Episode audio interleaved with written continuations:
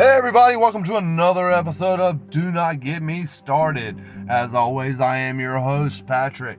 It is a beautiful, wonderful Friday afternoon, and let's go.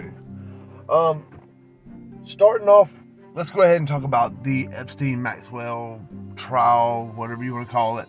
Um, the former employee of Jeffrey Epstein was on the stand yesterday, um, explaining what he saw um, what he experienced while he was there.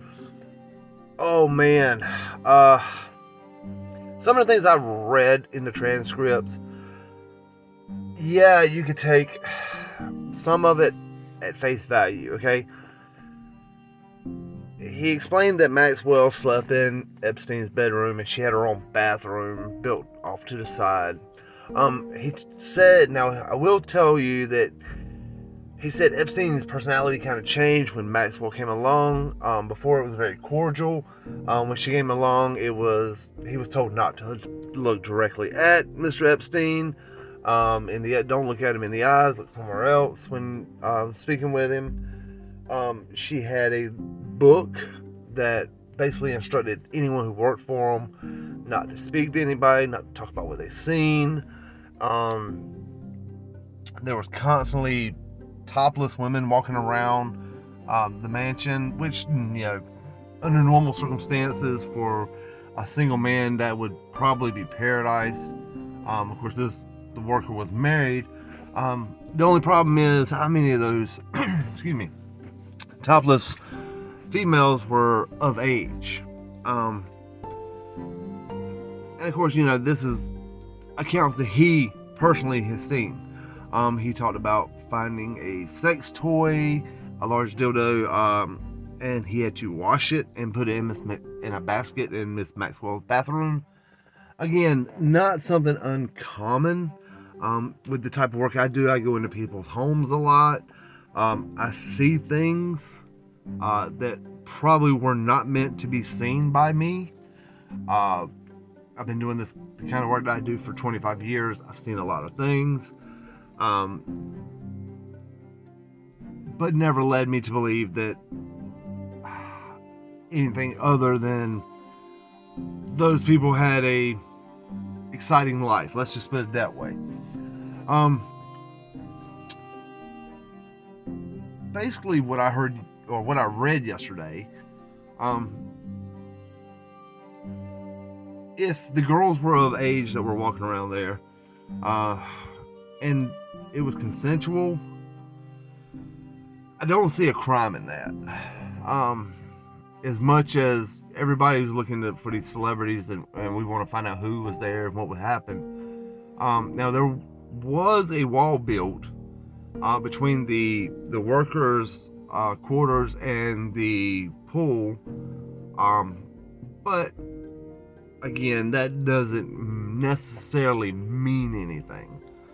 Um, there was a black book though that did appear in court that apparently was Mr. Epstein's and had the phone numbers of the first witness who we they are calling Jane um, and she was 14 at the time 14 or 15 um, that she uh, her phone number was in there and, and along with other people that for him to call when he needed a quote unquote massage um, there were pictures and video tapes, um, assuming the tapes had sexual content on it.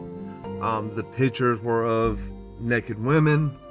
Um, there were pictures around the house with uh, Mr. Epstein and Miss Maxwell with famous people, including Donald Trump, including Fidel Castro, including the Pope.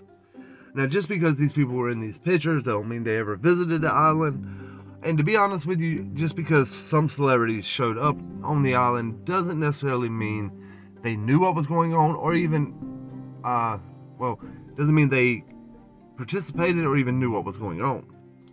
Um, it could have been a private island just to get away from paparazzi, which could be a valid point. Um, now, I'm not saying that they didn't either. Um, some of the stuff could have been very sketchy.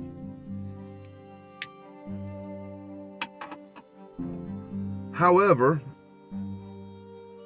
we will never ever know who was on that list, not by their actual name. Um, if we ever found out, I would be completely shocked. I really don't think we'll ever find out who was actually there and what happened, other than firsthand accounts from witnesses. Um, apparently, the the gentleman that worked for Mr. Epstein had also picked up um, Jane and another young lady named Virginia, um, who were both underage, and carried them back to Mr. Epstein's private jet. he he also went to um, a couple other places. Uh, I think London was one of them. Uh, Miss Maxwell he gave him a list of stuff that she wanted done, um, not including his normal activities. And well, eventually he finally decided enough was enough, and he quit. Uh, I don't really know what's going on today. I haven't paid attention to it today. I've been a little busy. I am going to go over some more transcripts tonight and over the weekend, so maybe I'll have some more information, uh, a little more detail, hopefully by Monday. Um, so let's move on to something else. Um, speaking of celebrities, Alec Baldwin did his interview last night, and I saw snippets of it. Apparently, um, he claims he doesn't feel guilty about shooting uh, the cinematographer even if it was an accident, you should feel guilty. You should feel remorse. This tells me that he's playing the he didn't do it card. Um, you know, oh, the bullet shouldn't have been there. Well, we know from witness ter- testimony that in between shoots that they were using guns to like a shooting range out there. Um, for the crew basically to relax. He is trying to deflect this on somebody else. When, like I said yesterday, it's partially his fault. He should have checked the gun. He didn't. Um, but if he's not showing, he doesn't feel guilty or showing any remorse about what happened. Um, you know, that just shows what kind of human being he actually is he's more worried about his career than about what he did. Um, so we'll see. Again, we'll see how this plays out. But the more he talks, the worse it looks on him. Um, I think his best play would be to keep his mouth shut and see if it blows, well, not necessarily blows over, um, but maybe like Darrell Brooks. Hopefully, the media will quit covering it. Um, there have been several states that have already uh, found the new variant. In America, um, California was, I believe, the first state that actually identified it. Um, in the United States, what I've read of this new variant, basically it makes you tired, fatigued, sore. So basically, the same thing you would feel if you went and worked out. If you went and had an intense workout this afternoon, you would probably feel all of these things tomorrow. You would feel tired, fatigued, sore. So, I think I can handle that. Um, they hyped up this thing, this variant, like it was going to be the next big death sentence for everyone. And as far as I can tell, the, the more this thing mutates, the less potent it, has become. Um, I think it's more of the media is just trying to push the narrative of vaccinations. The government's trying to push the variant more vaccinations. They are looking to get everyone vaccinated 100%. Um, that's really, I think, what Biden's goal is. So we'll all be vaccinated, getting booster shots, and still catching COVID. That's basically, I mean, in all honesty, because we've already seen that having the vaccine does not protect you from COVID. Uh, speaking of Joe Biden, our favorite demented president, um, job numbers came out today. Now, I don't know if you pay attention to job numbers. Um, I, I kind of got into them back when Trump was in office and how well the economy was going, and um, I noticed back when he was president and everybody was working and we had such a low unemployment rate, it was really a workers' time then. Um, there was people looking to hire people. Small businesses were flourishing. Um, larger business were looking to hire more and more people. Um, they were expanding. New businesses were opening, and it was a wonderful economic time. Well, the financial analyst anticipated that 570,000 new jobs would be created in November. Unfortunately, only 210,000 were created. Uh, this is show, not showing a prominent economy. It is showing a stagnated economy. I mean, we're right here in front of Christmas, what, three weeks away? Yeah, three weeks away. That's really close. Um, I gotta get some shopping done. Uh, but in three weeks, roughly, it's Christmas. Uh,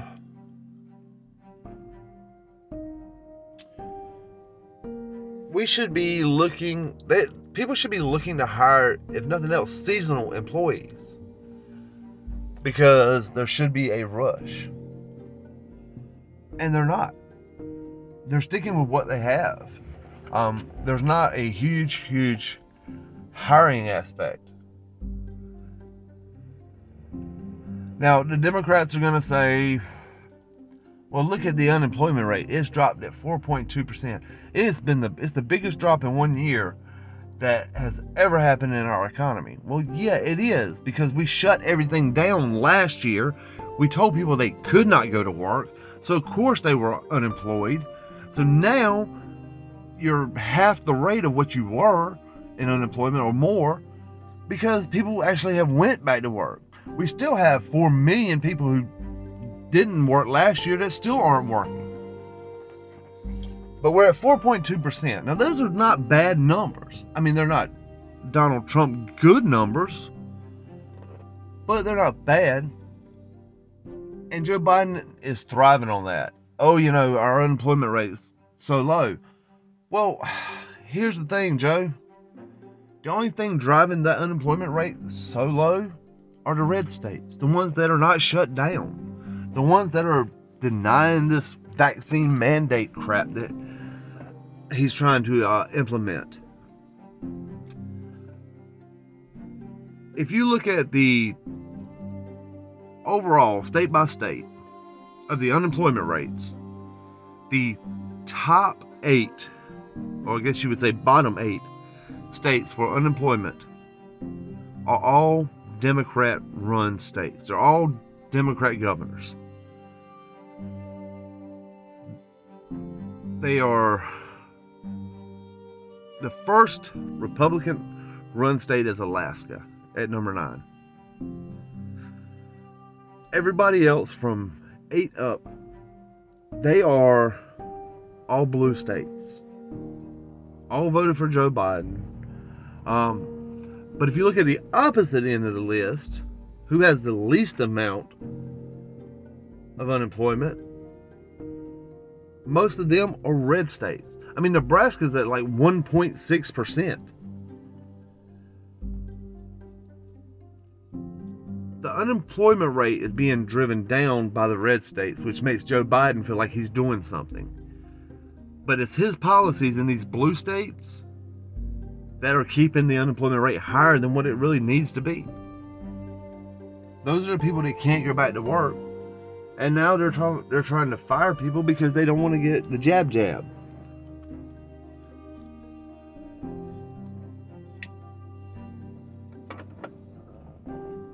So yeah,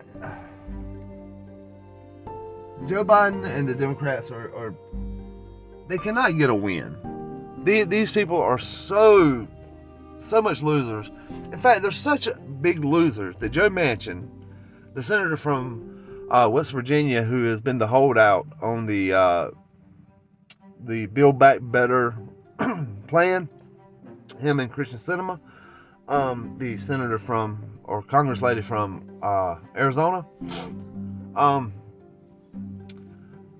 he actually is siding with the Republicans to vote against the vaccine mandate, um, which would actually give them a 51 to 49 vote. Um, I think that is tremendous. Um, he might as well go ahead and just change parties because uh, he is basically becoming a Republican governor. Um, he, I think he's finally seeing the light of what the Democrats really, really are. Um, they are basically trying to destroy his state. They want green energy, and he is the governor or congressman of a coal mining state. Uh, another big loss for the Democrats, um, which they thought was going to be a big win. Um, the DCCC, um, which I don't even know, Democratic something caucus or yes. Um, anyway, they they had a graph come out that showed a decline in gas prices, and it was a big drop. I mean, it looked awesome. Yeah, hey, in the last two weeks. But if you really look at the graph, the drop was two cents. And they had the audacity to at Joe Biden thanking him.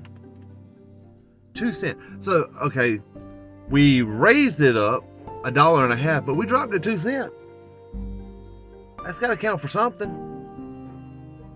Right? You're only paying a dollar forty-eight more instead of a dollar fifty. And I posted this on my Twitter earlier. It's like setting the house on fire and then throwing a cup of water on it hey, you know, I helped. The Democrats are Looney Tunes, okay? They think throwing money at every obstacle is going to solve it. You know, climate change, throw money at it. Uh, inflation, throw more money at it. And all it's doing is causing more and more and more problems. Uh, these, it's almost laughable I am so so looking forward to the midterms coming up next year. Um, and if you're listening to me, chances are you are too. Do not let them try to steal this election like they did 2020. Um, there should definitely definitely be some uh, election integrity. Don't be surprised if we don't have three or four more COVID variants before the end. And I promise you, the last one before the election that comes out is going to be quote unquote the most deadliest variant there is. They're going to make it so deadly and, and scaremonger people into not going out voting.